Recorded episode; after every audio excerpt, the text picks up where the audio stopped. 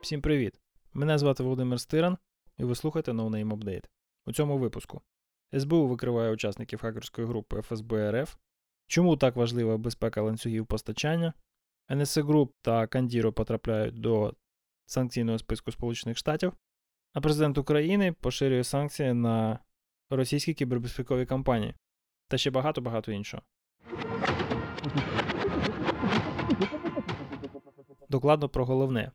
СБУ викрила хакерів з групи Гамаредон, афілійованої з ФСБ Російської Федерації, опублікувала їхні імена та розпочала проти них офіційне розслідування. Це той випадок, коли є за що відзначити гарну роботу Служби безпеки. Днями СБУ видала звіт про діяльність російської хакерської групи, відповідальної за понад 5 тисяч кібератак проти України. У офіційній заяві служби розкрито особи оперативників ФСБ, які входять до угруповання. В технічному звіті про роботу групи розкрито її операційні практики та відповідні індикатори компрометації. Група Гамаредон, також відома як Primitive Bear, яку СБУ чомусь вперто називає Армагеддон, складається зі штатних працівників кримського підрозділу ФСБ, принаймні частина яких перейшла на бік окупанта під час анексії Криму Російською Федерацією, про що свідчать облікові записи фігурантів у соціальній мережі Миротворець. Я думаю, що саме цей факт допоміг досягти такого видовищного результату, адже даних про дії групи накопичено вже достатньо, щоб провести атрибуцію з колишніми колегами з Криму. У нечастому епізоді відвертості СБУ навіть опублікувала запис перехопленої розмови між агентами ФСБ, яка відбувається буквально під час кібератаки на одну з українських державних установ. Це об'єктивно невеличка перемога у русо-українській кібервійні та демонстрація продуктивної роботи української контррозвідки у сфері кібербезпеки. Хочеться побажати службі подальшої плідної праці на цій ниві.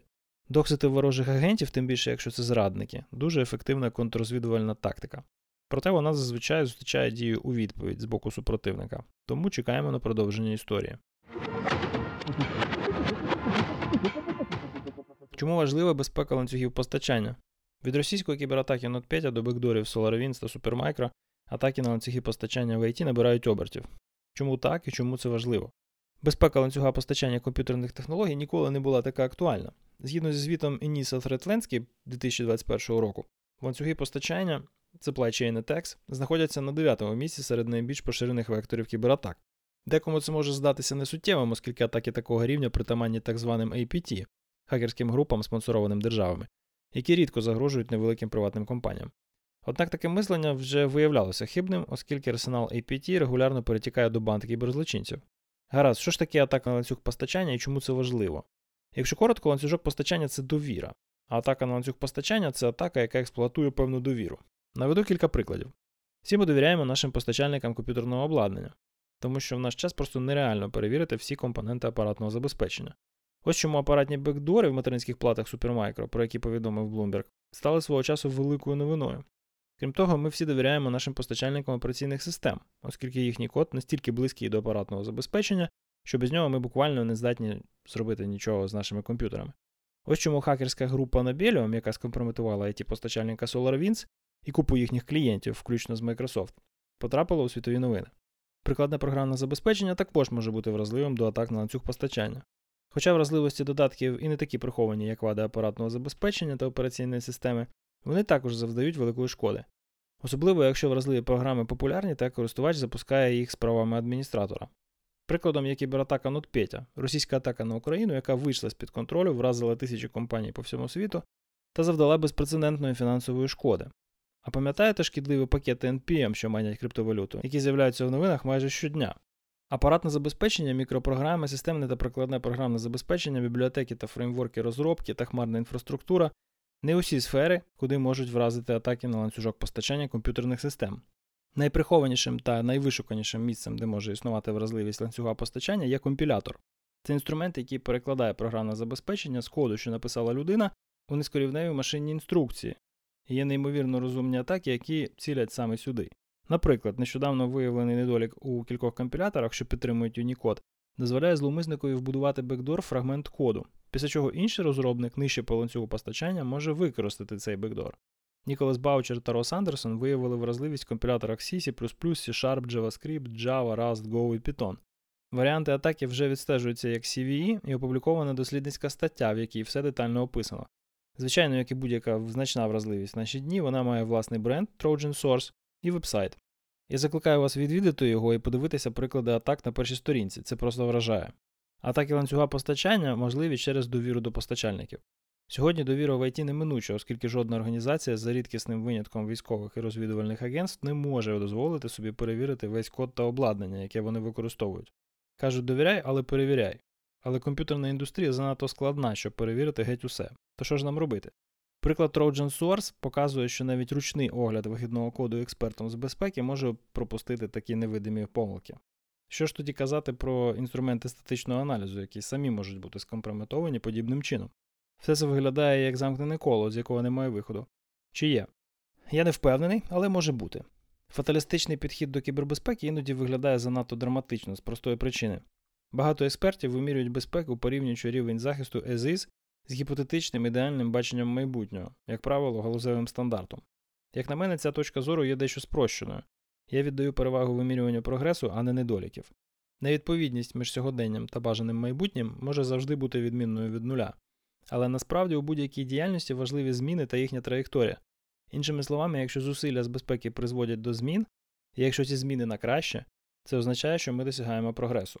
Отже, щоб обробити вразливості довіри та ланцюгів постачання, спочатку подумайте, чому це взагалі вас турбує. Чи існує версія майбутнього, де всі довіряють один одному, де кожна людина та організація заслуговують абсолютної довіри. Знаючись трохи на людській психології, я сильно в цьому сумніваюся. Тоді навіщо порівнювати стан речей з цією утопією? Чому б замість цього не досягти поступового прогресу, визначивши надійні елементи ланцюга постачання, постачальників, програмне забезпечення та системи, і не зосередившись на локальних вдосконаленнях, що зберігають та підтримують цю довіру? Так, я знаю, ми дали шанс на майбутнє з нульовою довірою блокчейн-технологіями. І подивіться, що з цього вийшло. Це підводить мене до висновку. Будь-які відносини в цьому світі передбачають певний рівень довіри. Він може варіюватись в залежності від культурних особливостей, але певний рівень довіри завжди є. Для будь-якої співпраці дуже важливо перевірити і зберегти довіру. І для цього в нас є напрацювання.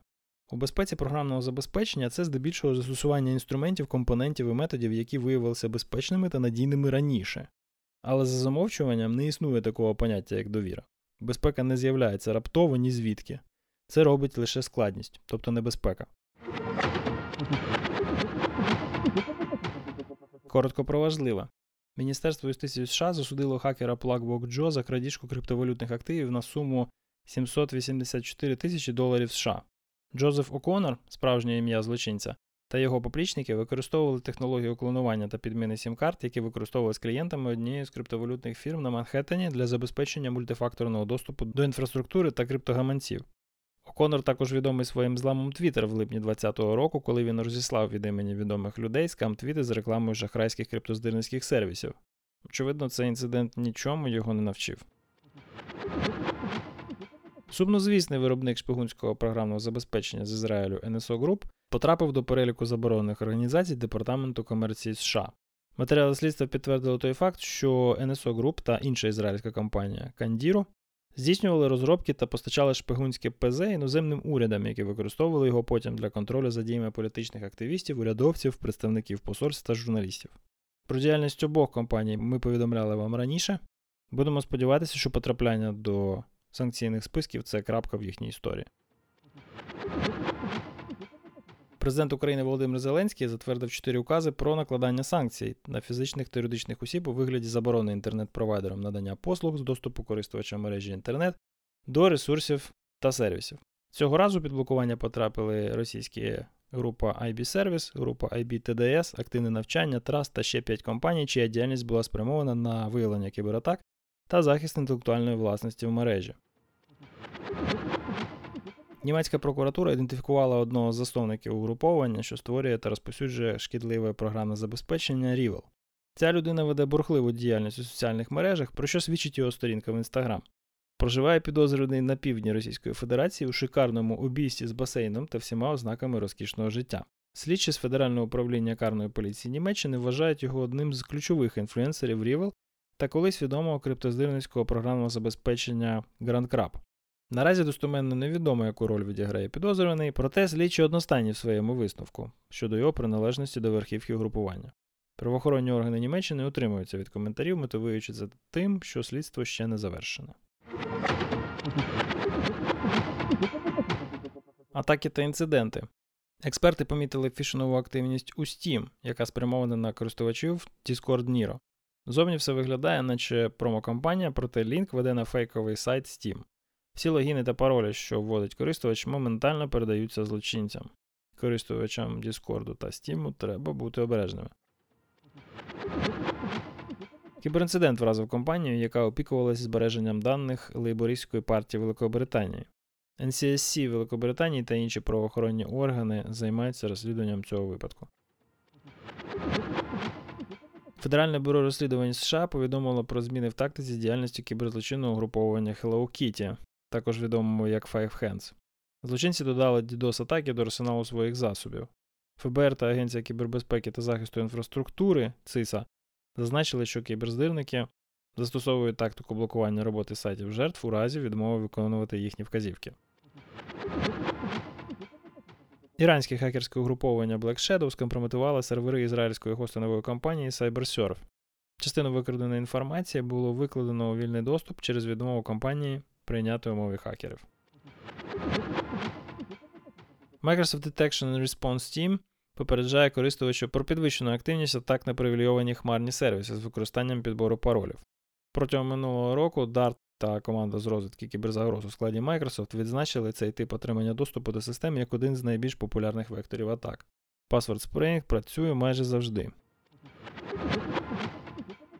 27 жовтня 2021 року було проведено кібератаку на мережу заправних станцій державної іранської компанії National Iranian Oil Products Distribution Company. Кіберинцидент вразив розрахункові операції та зробив дефейс інформаційних табло. Іранські посадовці вважають цю атаку спробою ворожої держави втрутитись в інформаційні системи компаній, проте речник Міністерства нафти спростовує цей факт та вважає причиною зупинки операцій програмний збій. Ось чому на державному рівні така важлива консолідована піар-стратегія. Брехати треба складно. Вразливості та патчі. Агенція з кібербезпеки та захисту інфраструктури ЦИСА видала свою першу в цьому році директиву щодо виправлення вразливостей інформаційних систем. Цей документ адресований насамперед цивільним федеральним агенціям США, та він містить інформацію про сотні вразливостей, які потребують оперативної реакції з боку спеціалістів з кібербезпеки. Протягом першого дня хакерського змагання to Own учасники виграли 362 500 доларів США за виявлені Day вразливості принтерів, роутерів та інших гаджетів HP, Canon, Western Digital, Cisco, Sonos, TP-Link та Netgear. В Android виправлено 39 вразливостей, 18 у фреймворках та системних компонентах, 18 у ядрі, решта в інших ділянках коду. Майте розпосюдила перелік найбільш небезпечних безпекових помилок в програмуванні, дизайні та архітектурі пристроїв, що мали місце у цьому році. Користувачі апаратних рішень можуть використовувати цей перелік для вибору більш безпечних варіантів. Google випустив термінове оновлення для Chrome, щоб виправити дві зіроди вразливості. Аналітика. Дослідники з Proofpoint ідентифікували нового гравця на теренах кіберзлочинного світу, який трекається під кодом TA2722 або псевдонімом Balikbayan Foxes. Угруповання спрямовує свої сили на галузь охорони здоров'я Філіппін. ФБР застерігає, що кіберзлочинці атакують компанії в момент чутливих до часу фінансових подій, таких як злиття та поглинання.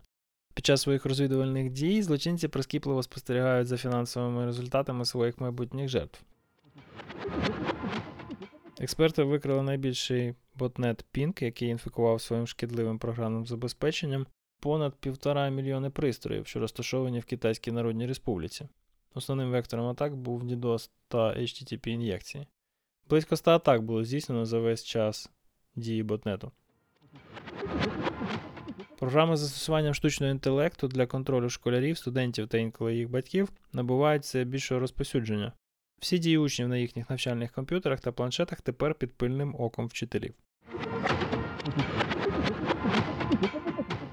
Рекомендації. Видавництво Фабула несподівано видало українською культ мертвої корови в оригіналі Cult of the Dead Cow. Цю книгу про одну з найвідоміших хакерських груп варто прочитати всім, хто цікавиться світом кібербезпеки.